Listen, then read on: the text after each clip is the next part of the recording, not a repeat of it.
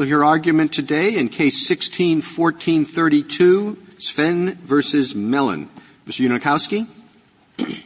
Mr. Chief Justice, and may it please the Court. The question before the Court today is whether the application of a revocation on divorce statute to a life insurance policy purchased before the enactment of that statute violates the Contracts Clause. Could you just, as a preliminary matter, after the divorce, but before the owner of the policy died, did he pay premiums? I'd have to check. I'm not sure if he did. He did pay them before the divorce. I'm not sure if the policy was live at the time of his death. I'm not sure. I think it may have been funded by the premiums that had already been paid on the policy. That was just a factual question. You may want to introduce your argument and then tell us what your general outline is going to be. But I'll just answer your question. My understanding is that he had already paid in enough into the policy that the policy itself paid the premiums at a certain point. All right, that could be. So I think that's. So I don't think he actually paid any more after the divorce. My understanding is that that's. In the course of your argument, suppose this were the first statute on this subject. Would that make a difference? And then I could add to the hypothetical. Suppose the empirical evidence were such that most people assumed that divorce would not change the beneficiary. Would that change? But I interrupted you at the first. You might have a broader outline you want to give it. No, I'm happy to answer those questions at the outset. So your first question is, what if this was the first statute on this issue? In other words, the first ever revocation on divorce statute. Well, I'd point out that even when the first of these statutes were enacted around 30 years ago, there already were a number of statutes, almost universally in fact, that revoked wills upon divorce. So really the historic purpose of these statutes, according to the Uniform Probate Code, was to align the law of life insurance policies with the law of will. So we would take the position that even the first of these statutes that was enacted could be applied to existing policies under the Contracts Clause. To turn to your second question, which was what if, empirically speaking, someone didn't know. So first of all, I do think that, I don't mean to fight the hypothetical, but in this case I think the legislature made the empirical determination that the typical person designates a spouse as a beneficiary because it's the spouse, and when the divorce happens, the calculus changes. On the basis of what? Where in the record? I'm sorry, Your Honor? Where in the record is the basis for their empirical finding? The legislative history doesn't include any surveys or anything like that. They were picking up off the Uniform Probate Code, weren't they?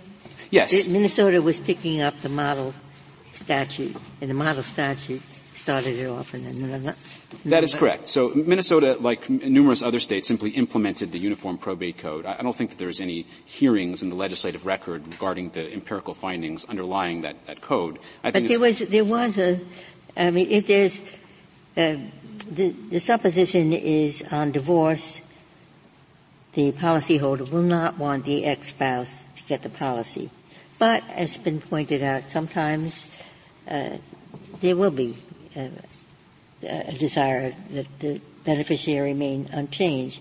It was suggested by the other side that Minnesota could have accomplished this in a much better way. That is, they could have made it the condition of every divorce decree that the judge tell the couple, life insurance, do you have life insurance? Do you want to leave it as it is, or do you want to change it? Yeah, so first of all, no other statute actually does it that way without a revocation on divorce statute. Respondent does cite statutes like that from Virginia and Utah, but those states also have revocation on divorce statutes. These notification requirements are kind of a supplement to that. I guess Minnesota could have done that, but I don't think it would accomplish the goal of the statute, which was to align the law of life insurance policies with the law of wills, which is what the Uniform Probate Code said. Because, again, a divorce automatically revokes the benefit. Well, I think, Counsel, Justice Ginsburg's question goes to the weighing that some of our cases suggest that we have to do in these cases. And if you concede, as I believe you have, that Minnesota could achieve everything it wants to achieve by prospectively applying this law and then retroactively ordering courts to make sure that this issue is dealt with in divorce decrees, how does that inform our analysis as to the legitimacy and need for overriding contracts in these cases?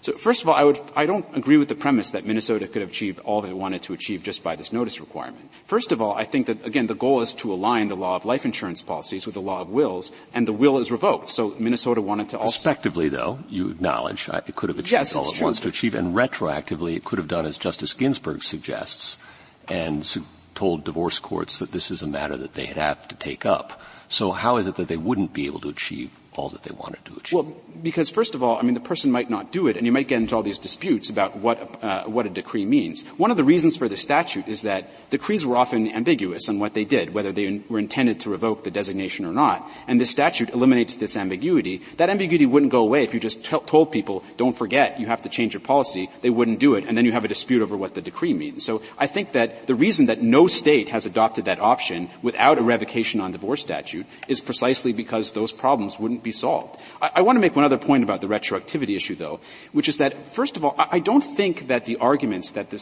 statute doesn't really isn't consistent with the intent of a typical spouse, I don't think that goes to the retroactivity of a statute. It's more of an argument that the statute's a sort of a bad idea, both going backwards and going forwards. And I don't think the Contracts Clause is designed to protect against just bad statutes generally. It's designed to protect against unfairly retroactive statutes. Well, here, does the beneficiary on the policy, is that individual properly viewed as a third-party beneficiary under contract law? No, Your Honor. It's been conceded in this case that respondent had no contractual interest. That's why the sole interest she's protecting is Mark Sveen's interest under a theory of third-party standing. I think that if she had a protected interest, then this case would be very different. And by the way, the statute does not apply if there's a protected interest. Is that a matter, putting aside what you regard as a concession? I don't know if your friend would agree with that, but is it the uniform conclusion under state law, the common law, that a beneficiary is not,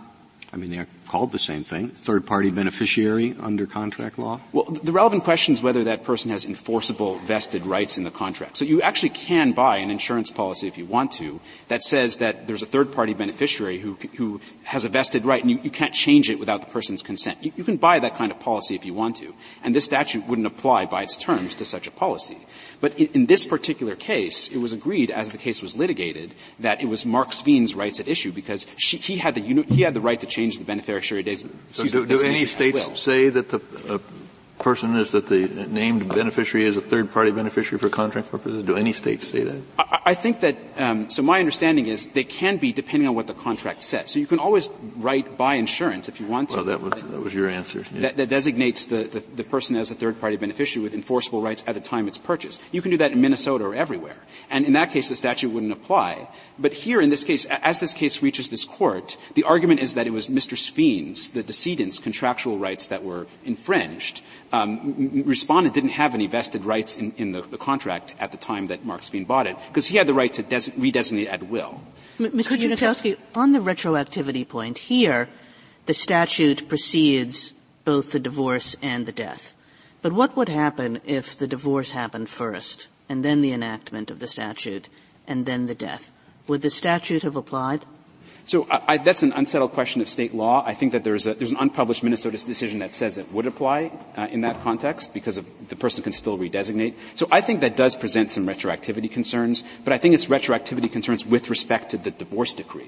In other words, it seems to be altering an employed term of the decree. So I think the analysis in that case would be kind of a due process analysis because it's an issue of changing a judgment rather than changing the pre-existing contract. But your answer for contract clause purposes would be the same. Yes, with respect to the underlying insurance policy, yes. I think that the reason that there would be a retroactivity concern is that it would interfere with settled expectations at the time of the divorce. Based on the decree rather than the contract. Yes, Your Honor. And I think that's an important point in this case because, again, the Contracts Clause protects the reliance interest. Fundamentally, that's why it distinguishes between contracts that are signed before and after the statute's enacted. And in a case like this, I think the reliance interests really come into play at the time of the divorce because the statute is inert until the divorce actually happens. And that's when people are thinking about this, because they're making a decision. Okay, there's this changed circumstance. I'm no longer married to this person. Do I want them to stay the beneficiary, or do I not want them to stay the beneficiary? And at the time that that decision is made, the existence of the statute makes a difference in what they do, because if they know the statute's on the books, they don't have to contact the insurance company and change the designation. And in this case, the statute was passed years before the divorce occurred. So I think it's... Could you tell me what are the various ways that an insured who wants to keep his former wife as the beneficiary, what would he have to do after the divorce? Well, I know the divorce decree could say yes or no. What other ways could the insured? He just has to send a letter to the company. So with this life insurance policy, as is typical, you can change the beneficiary whenever you want. No, let's assume he doesn't want to. If he doesn't want to change, so he just has to send, so there's an automatic revocation. So if he wants to redesignate the spouse, you send in a change of beneficiary form. So how does the insurance company know that there's been a divorce so that they receive the letter and sort of go, why is he doing this? We already have that beneficiary. Well, I mean, I assume the insurance company has lawyers who's aware of that these statutes are on the books. Why does it matter? The insurance company gets a letter saying, I want my wife to be the beneficiary, period. So that's the beneficiary. Yeah, it would be the insurance company. Doesn't matter whether they know about the divorce, don't know about the divorce, who cares? Right. So if the insurance company gets a letter, I assume that they'll just put it in the person's file, it'll have a date on it, and then the spouse will be re-added. I think in many cases this is resolved in the divorce decree, especially where here the statute was on the books at the time of the divorce. Any good divorce lawyer is going to say, look, there's this revocation on divorce statute. If you want to negotiate an agreement where she's still the beneficiary. So we have a Supreme Court case because there was an ineffective attorney? Or not. I mean, it's quite possible that the attorney was perfectly effective and advised Mr. Fien, you don't have to change the beneficiary designation because it's already happened. And now that he's dead, it's somewhat ironic that respondent is trying to assert his rights to vindicate his intent when he's not here to say what he wanted. Well, in most cases, I think, where there's a lot of property, the insurance will be on the table and they'll talk about it. Yes, absolutely. Your case applies to really small divorces, I think. I don't know which way that cuts. Well, I think that it's quite possible we don't know what the agreement was. We don't know what Mark Speen wanted. He's not here. He can't say what he wants. But there was a settlement on this divorce. Yes. And do we know what the former wife got in that settlement? You're urging that she doesn't get the proceeds of the insurance policy. What did she get? The divorce decree is in the district court record. I don't recall the precise way that the proper distribution happened, but that's all. The divorce decree is in the record. And as far as I know, there was no concern that there was some unfair distribution. The cases I've looked at are cases, Allied Steel and Home Savings and Bastel and Bituminous Coal and so forth. Are there in the circuits or in the state courts analogous cases where contracts are changed retroactively and contract clause arguments have been rejected? Are there any cases that you can rely on that out in the state courts that are analogous to this? Yeah, so I think that the best analogy maybe I'd have are statutes that, or rather statutes that affected the way property was divided in divorce. And this was the way I started out my remarks today. Divorce. So, in the 1970s, there was a very dramatic revolution in American divorce law. Before the 70s, divorcing wives were left often destitute after divorce. And a number of all the states passed statutes that fundamentally altered divorce and made the distribution of assets more equitable. Women still are statistically worse off in divorce, but it's better now than it was in 1950. And many times, divorcing husbands would lodge due process and contracts clause challenges to these statutes, essentially saying that when I bought the asset, I would have kept it in a divorce, and therefore it violates the contracts clause to change the divorce laws. And those arguments were rejected by state courts, essentially saying it's a police power issue. States are allowed to decide how assets are distributed in divorce. We view this as analogous because really, again, the statute is inert until there's a divorce. And even when there's a divorce, all the statute does is it regulates. Counsel, do we know that the dead husband here didn't, as part of the divorce, wish this asset to remain with his ex-wife? Sometimes that is part of a divorce arrangement. That certain assets stay with the spouse. Is there any indication in this record at all that the decedent wished this asset to go anywhere else? We don't know. All we know is that this statute was on the books, and there was a divorce settlement, and the settlement does not override the default rule that Perhaps the divorce lawyers told them about, we don't know what the divorce lawyers told them. That's all we know. So, no, we don't exactly know what he wanted, and we don't know at this point. That's certainly the case. But I think that's just hard to say there is an impairment of his reliance interests when really the reliance interest came to play. Does anyone pay life insurance for the joy of paying life insurance?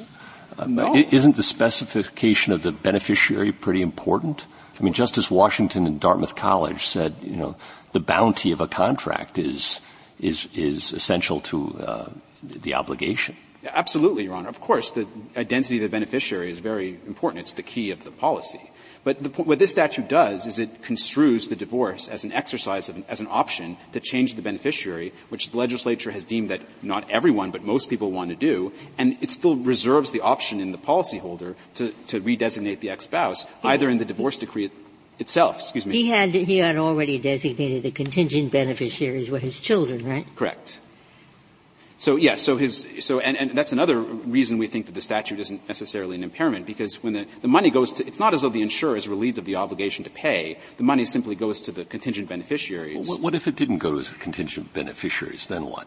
Well, if there's no contingent beneficiary, it goes into the estate, and the money is distributed. Well, let's say the statute said it goes to a charity, or instead of the children, some nice thing for children.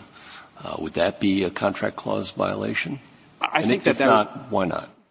I think that would be a more difficult case for us. No, not so easy. Would that be a contract clause violation? So I'm going to stick. Surely you've given some thought to that. I'm going to stick to my guns and say I don't think it was, but you don't have to agree with me to vote for us in this case.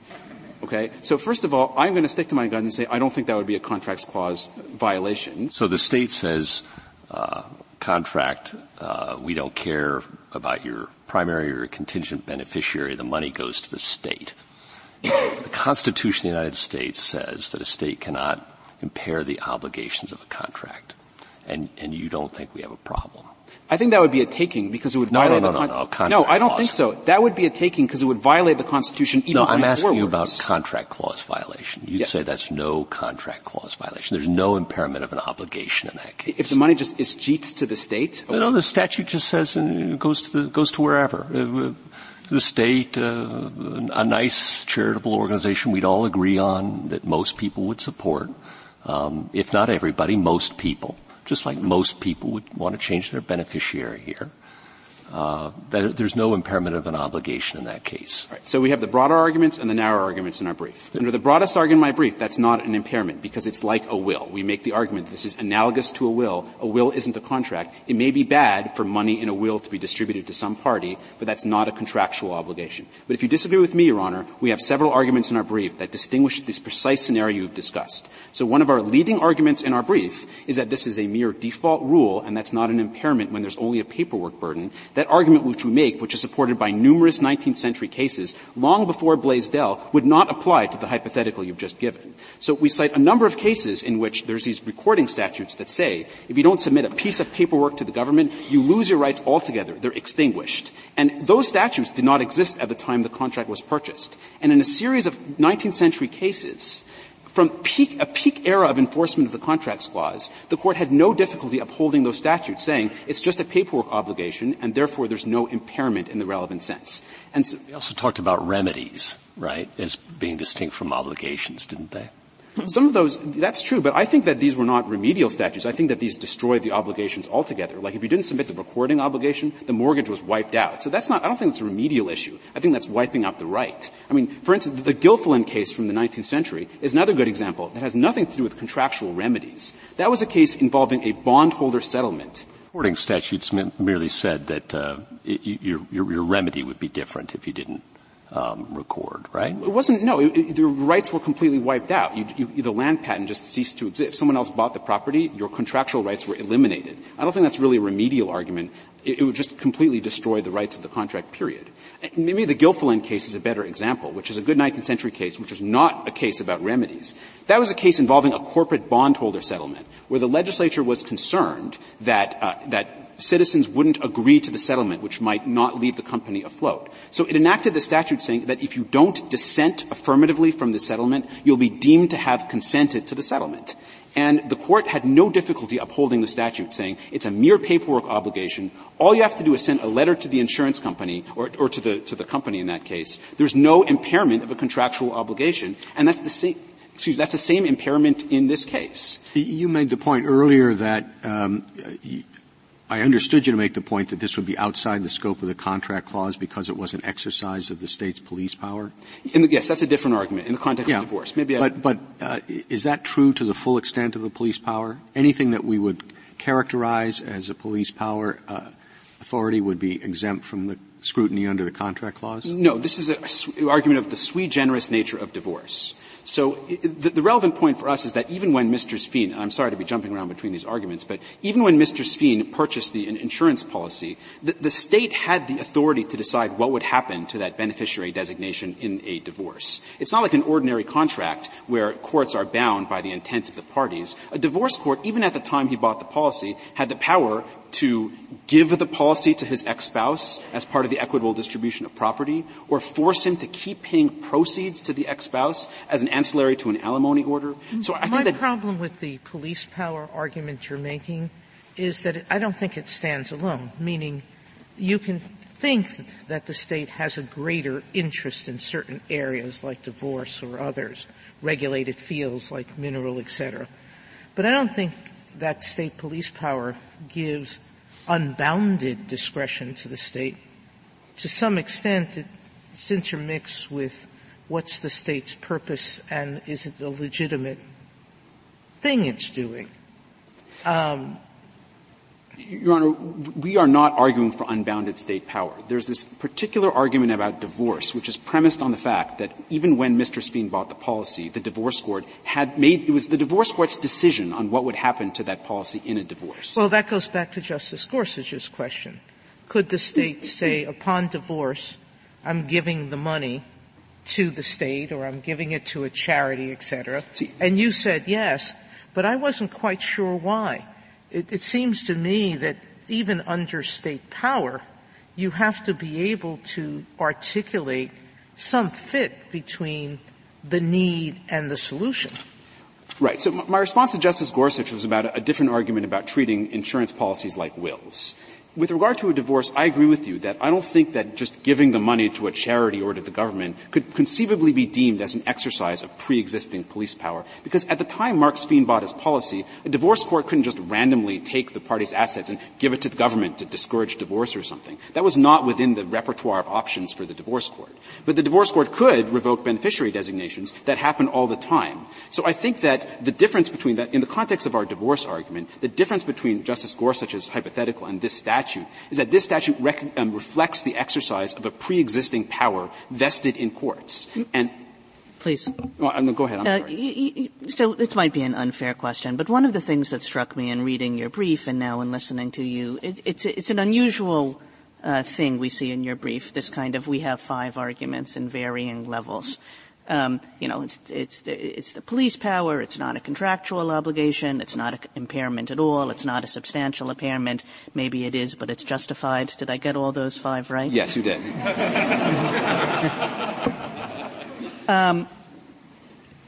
Really, which one do you think? Because you're answering some of our questions like, oh, that's an answer from column one, and no, now I can give you an answer from column three. But when we have to decide this case, we presumably have to pick one. And if we were to go with you, I mean, where do you really think that the question is here? I think that the cleanest way to vote for us, and I hope you do, is that it's really just a default rule. And it's just a paperwork burden, and there's no interference with the reliance interests, because really the reliance interests come into play at the time of divorce. So you're saying it's not a substantial alteration. Is that the same? That's right. So is that the same argument? Yes, I think so. And there's really two pieces to that. One is that you only have to send in the letter to the company. And this Court has said in a lot of cases that that's not a sufficient impairment to implicate the Contracts Clause. And also the fact that the goal of the Contracts Clause is to protect reliance interests. And here, realistically, the reliance interests come to play at the time of the divorce, because the statute's inert until then. When you say it's not a substantial impairment, are you acknowledging that it is an impairment?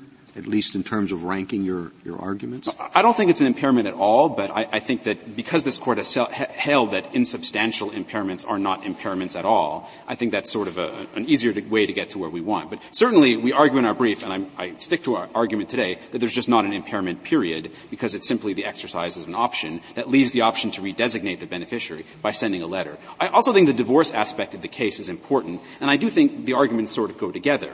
The state has broad authority over divorce. It always has. We quote John Marshall and James Kent, who have given broad powers to the legislature over divorce. And if the Court is concerned that you don't want to give the legislature unlimited power over divorce, then you can say, well, the legislature has broad powers to legislate the effect of a divorce decree, and how, you know, maybe even if that power is not unlimited, it at least extends to imposing this kind of paperwork burden, which even outside the divorce context, this Court has already held, does not constitute a substantial impairment.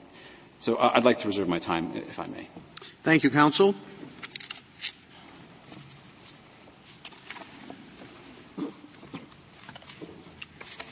Mr. Dorevsky. Mr. Chief Justice, and may it please the Court.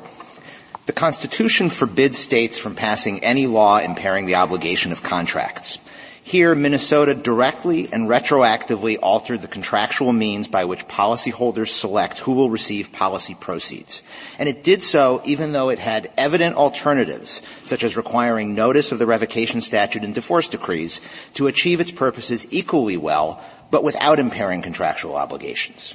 Minnesota, therefore, violated the Contracts Clause's clear prohibition, whether this Court returns to that clause's original understanding, takes the smaller step of treating impairments of public and private contracts alike, or simply applies current doctrine.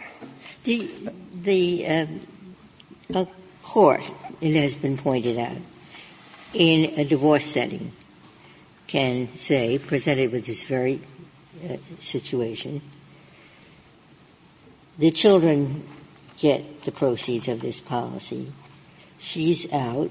We've provided for equitable division of other property.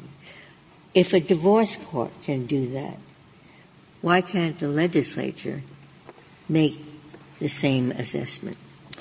Because the Contracts Clause applies to laws passed by legislature and not to the actions of courts. Chief Justice Taft explained that in an opinion a long time ago, and that opinion itself cited 20 other precedents of this Court saying the same thing.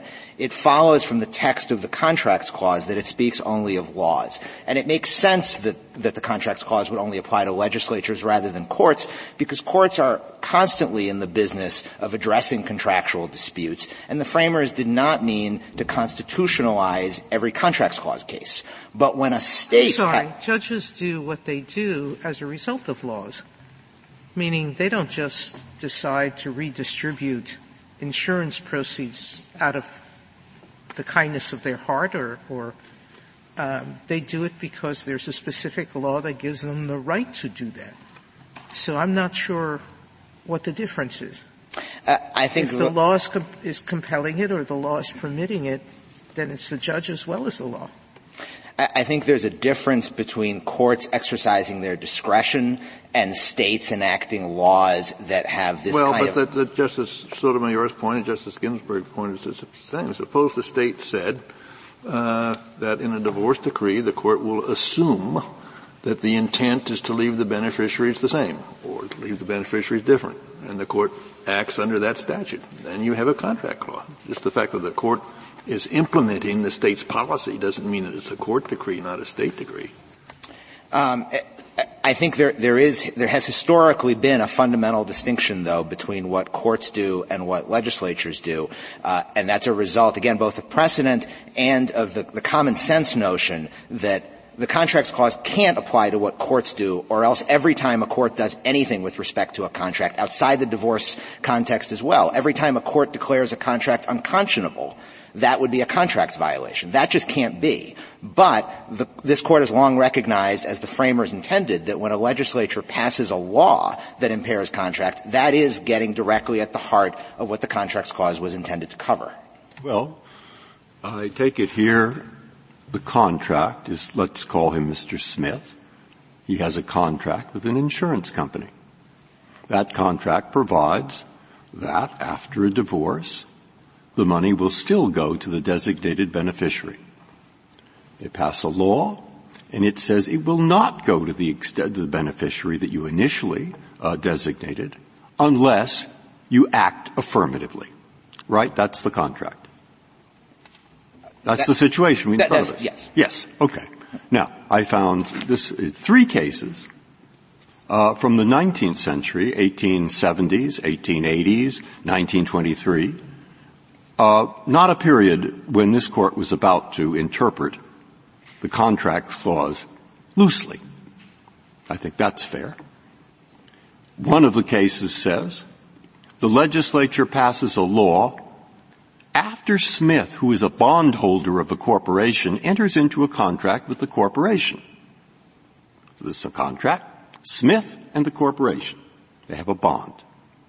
The legislature passes a law that makes that bond less valuable. Less valuable. All right? Applies it retroactively. And this Court says that's fine. You know why? Because all that Smith has to do in order to stop its value going down, rejecting the change, is affirmatively notify the company. And they say, no, that isn't a big deal. Okay. Case 2. Smith buys property at a tax sale. At a tax sale. All right? Now, the owners can get it back, by the way, if they pay their taxes within a year or some period of time. They pass a law retroactively saying, Smith, you can't keep your property unless you tell the owners they're about to lose it. That would seem to make quite a difference. Because after all, if they find out, they might object and pay the back taxes. Court says, not a big deal. It doesn't violate the clause. Case 3. Okay, what's case 3? Conley. Yeah. Smith has an agreement with the mortgage company. It says where there is foreclosure, the mortgage company has to do A, B, and C. Retroactively, the legislature says, oh, by the way, mortgage company, you also have to do D, which is file an affidavit. Huh. Surely an affidavit is no easier to file than to write a letter to an insurance company. The Court says, that is not an you have not violated the contracts clause, because filing an extra affidavit is not a big deal. So when I read those three cases, I looked at what they said was not a big deal. Then I looked at the obligation here, which is simply write a letter to the insurance company if you don't like their changing the designation that I originally put out. And I thought, maybe this isn't a big deal, which, of course, is just what they're arguing. So I would like to know, how do I, forgetting Blaisdell, hold for you? First, Justice Breyer, let me emphasize that the key term of this contract, the life insurance contract, provides precisely how the policyholder is to designate the beneficiary and in turn assures the policyholder that that is the beneficiary that will be paid. Mm-hmm. That's like the mortgage contract. I disagree. So go ahead. Sorry. That is different than the cases that is different than the cases that you were talking about. Let me start with the Gilfillan case. That is the case involving the bond and the retroactive change there. The Court went out of its way in the Gilfillan opinion to point out that the bond contract there was a particular kind of contract in which bondholders effectively assume obligations to one another. It's a type of contract where there is like a duty of good faith and fair dealing to your co-bondholders. That's very different than our case, where the policyholder has a direct and explicit assurance about the beneficiary designation. So there's a difference in the nature of the impairment. Moreover, in the Gilfillan case, the Court also focused on the practicalities and whether or not it was still reasonably possible for the bondholder to protect his original contractual rights. And the Court noted that there was both actual notice of the change and sufficient time to object to it. Whereas in this case, the entire premise of the Minnesota law, according to the petitioners, is that policyholders are inattentive to their beneficiary designations. It is simply, it's paradoxical to expect an inattentive policyholder, somebody who is presumed not to know about this or to be paying attention to it, to protect their rights by being aware of the law and then objecting to the change. And so the practicalities here cut exactly the opposite way. That might be true. I'm sorry to that might be true if the divorce preceded the statute, right? Because presumably the time when even an inattentive person is going to come upon this problem is when the divorce occurs. And as long as the divorce is subsequent to the statute, I don't see how you can make that argument. Well, I would agree with you if Minnesota had taken the same kind of step that Virginia has taken and actually required the divorce decree to inform the divorcing parties about the revocation on divorce statute. At least under modern doctrine, that would solve our concerns because at that point, you're right, as part of the divorce, the policyholder, the divorcing party, would be aware of the change. But there's no reason to presume that as part of the divorce, absent such a notice requirement, that the inattentive policyholder is aware. Indeed, the whole premise of the statute is that people do go through divorces, but this issue of beneficiary designations is not something that they are paying attention to. And so you think it's not a fair assumption that most people, when they divorce, do not want their former spouse to be enriched beyond whatever the law requires. If you have to make a guess, you're talking about the impairment of the policyholder's rights. But the Minnesota legislature has said not 100%, but most cases of divorce, the spouse who is the policyholder would not want the former spouse to get the proceeds, would much prefer they go to his children. Justice, isn't that a reasonable assumption for a legislature to make? I don't think that it is, at least not without some evidence in the record to that effect. And there's no statement of legislative purpose. There's no amicus support from Minnesota or from any other states whose laws are at issue here as to the empirical assumption that your question suggests. I think that there are some people who would want to change beneficiary designations, but there are plenty of reasons why people might not. That's why the federal government and almost half the states don't have this kind of a law. And I'd like to ask the question I asked Mr. Unikowski. Do you know what the settlement was in the divorce decree, what Melin got out of the divorce? Justice Ginsburg, that is in the district court docket for that is 45-3. And it spells out who got which car, and I think there was a snowmobile and an ATV and some other property, but it's all spelled out at District Court 45-3. But what the divorce decree – two things of note on the divorce decree. One, it is silent about insurance. And so we simply don't know one way or another, based on the divorce decree itself, what Mr. Sven's intentions were. We do know that Ms. Melin put an affidavit in the record that they had maintained, that they had reached an oral agreement to maintain one another as beneficiaries. Yes, but that was not approved. That's true, but the only evidence in the record, one way or another, that didn't satisfy Minnesota's clear and convincing evidence standard for an oral contract.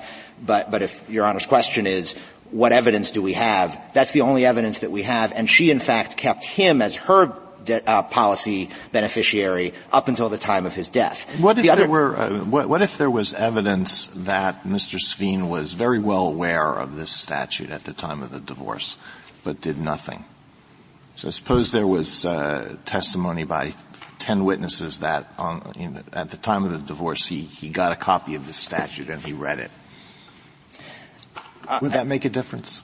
I still don't think it would make a difference because the way the Court has considered these sorts of impairment questions and whether it is possible to overcome the impairment by informing the insurance company has been on an across-the-board basis, not based on the particular facts of a case. So the McGehee case, which is from the era that Justice Breyer was asking me about earlier, is an example of this. That was the case where retroactively the state required bondholders to produce the original bond, not just the bond coupon, in order to collect. And there were surely some bondholders who could have produced the original bond, but many who couldn't. And the court — Which is easier, to produce an original bond that you bought, say, 20 years ago and who knows where it is, or to write a letter saying, please, keep my wife as beneficiary?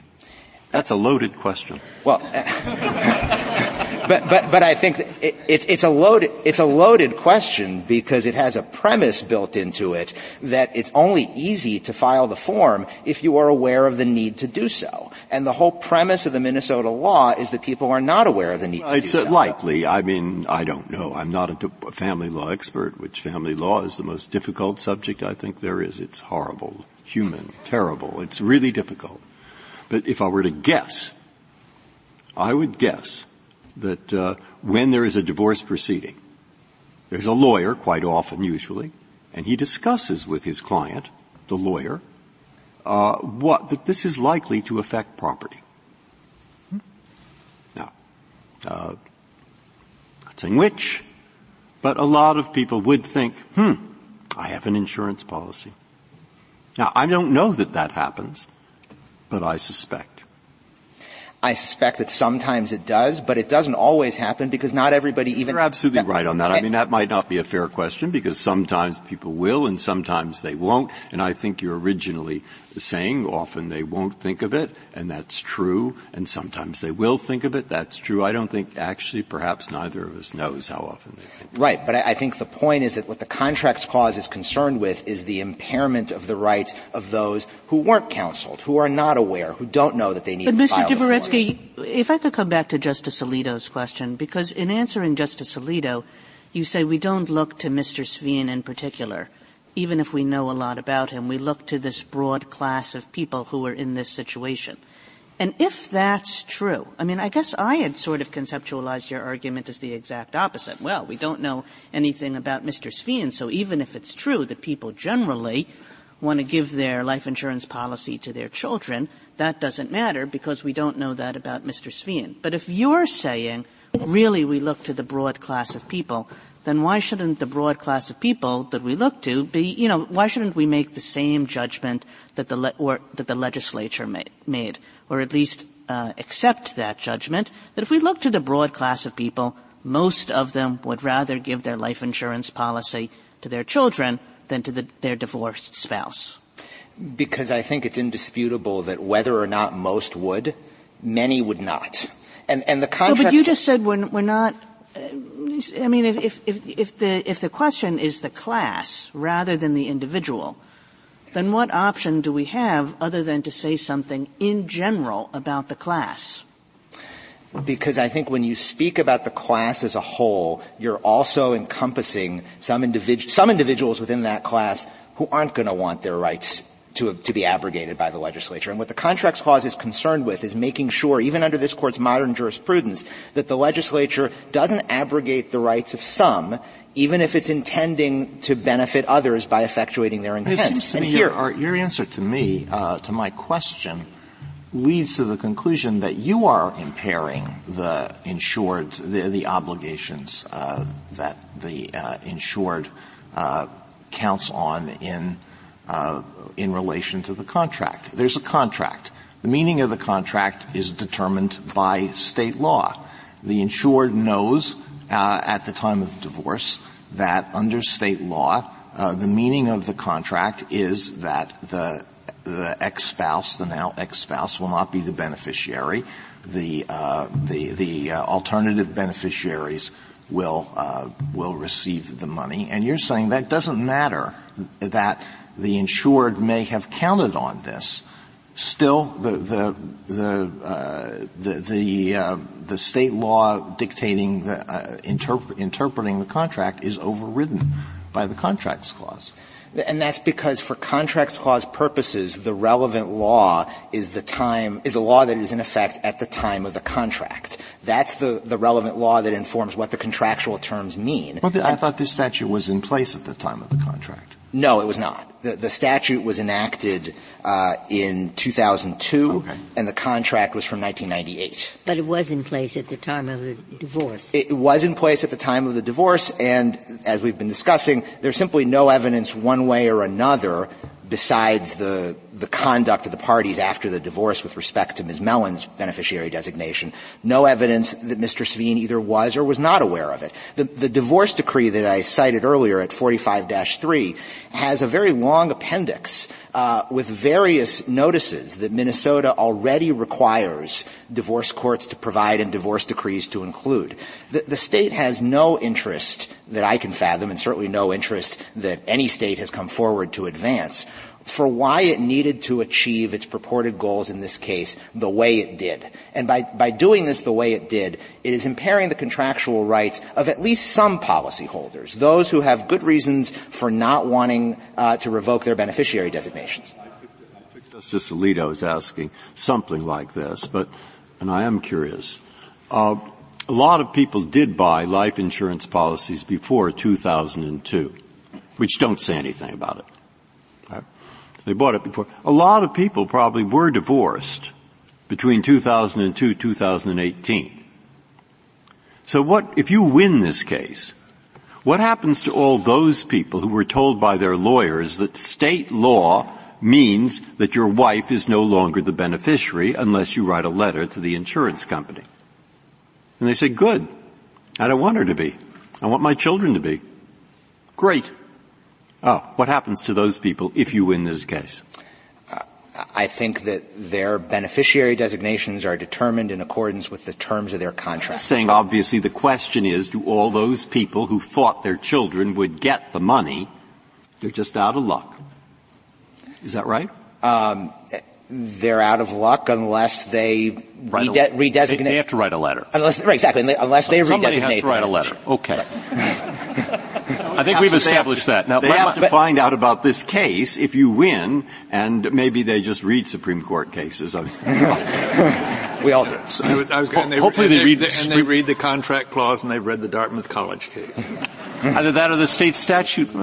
Okay. My question for you, though, I want to pick up where Justice Breyer left off, and that's recording statutes. What do we do about those? This Court has long held that those are fine.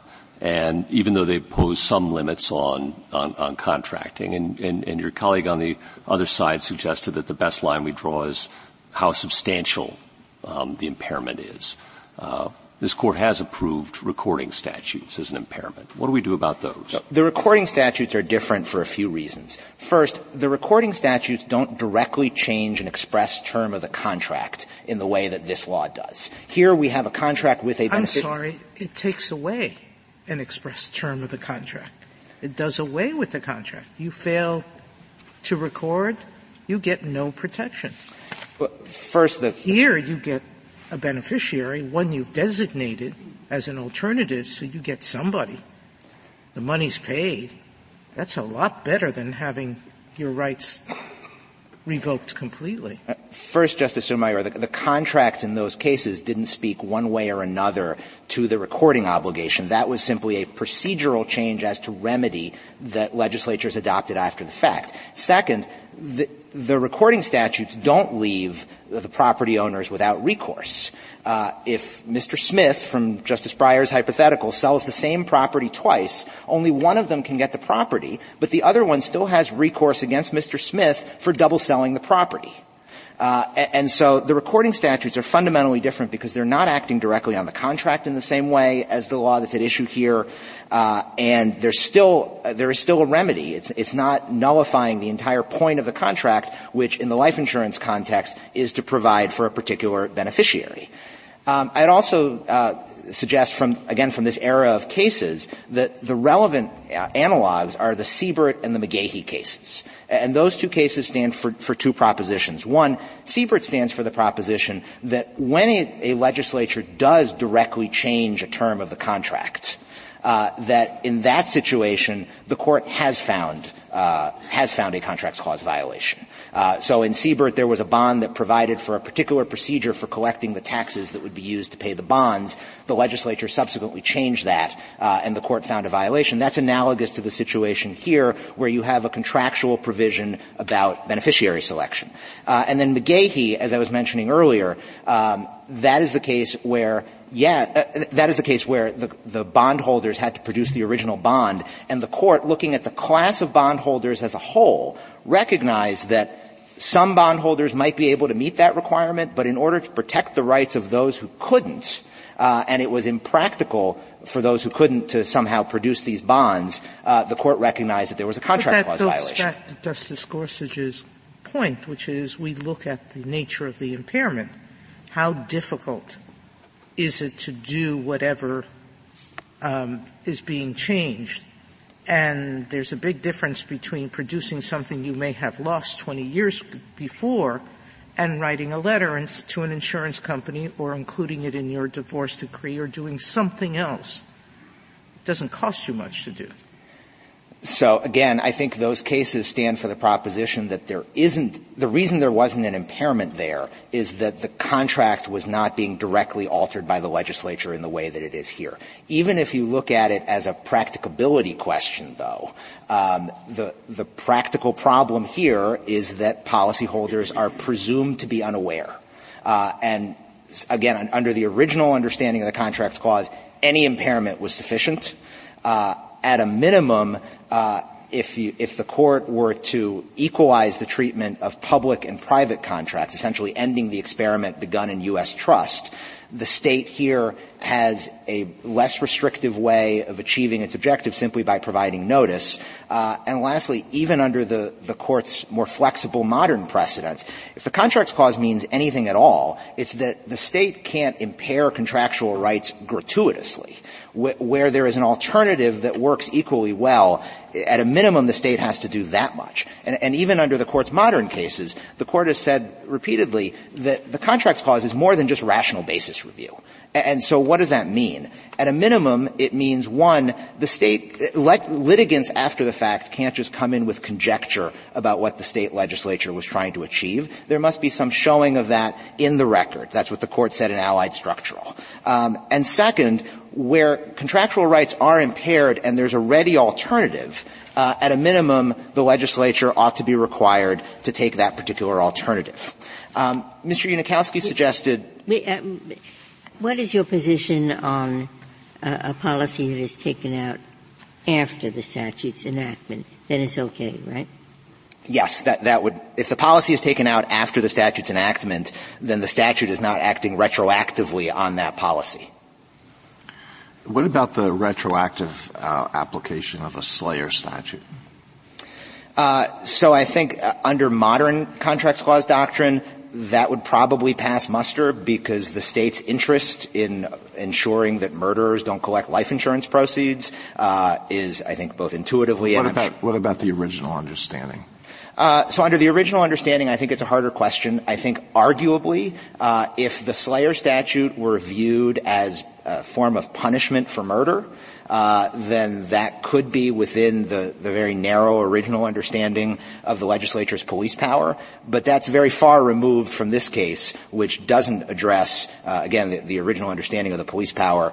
Something had to be directly related to health, safety, or morals. So Slayer statutes might survive under the original understanding. I think they almost surely would survive under the modern understanding because the interest is much greater than the minor interest that's at issue here.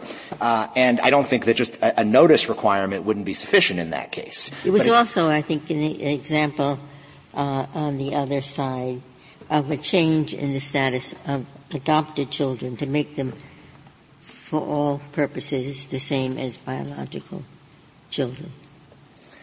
So I think under the original understanding, that would be a contracts clause violation.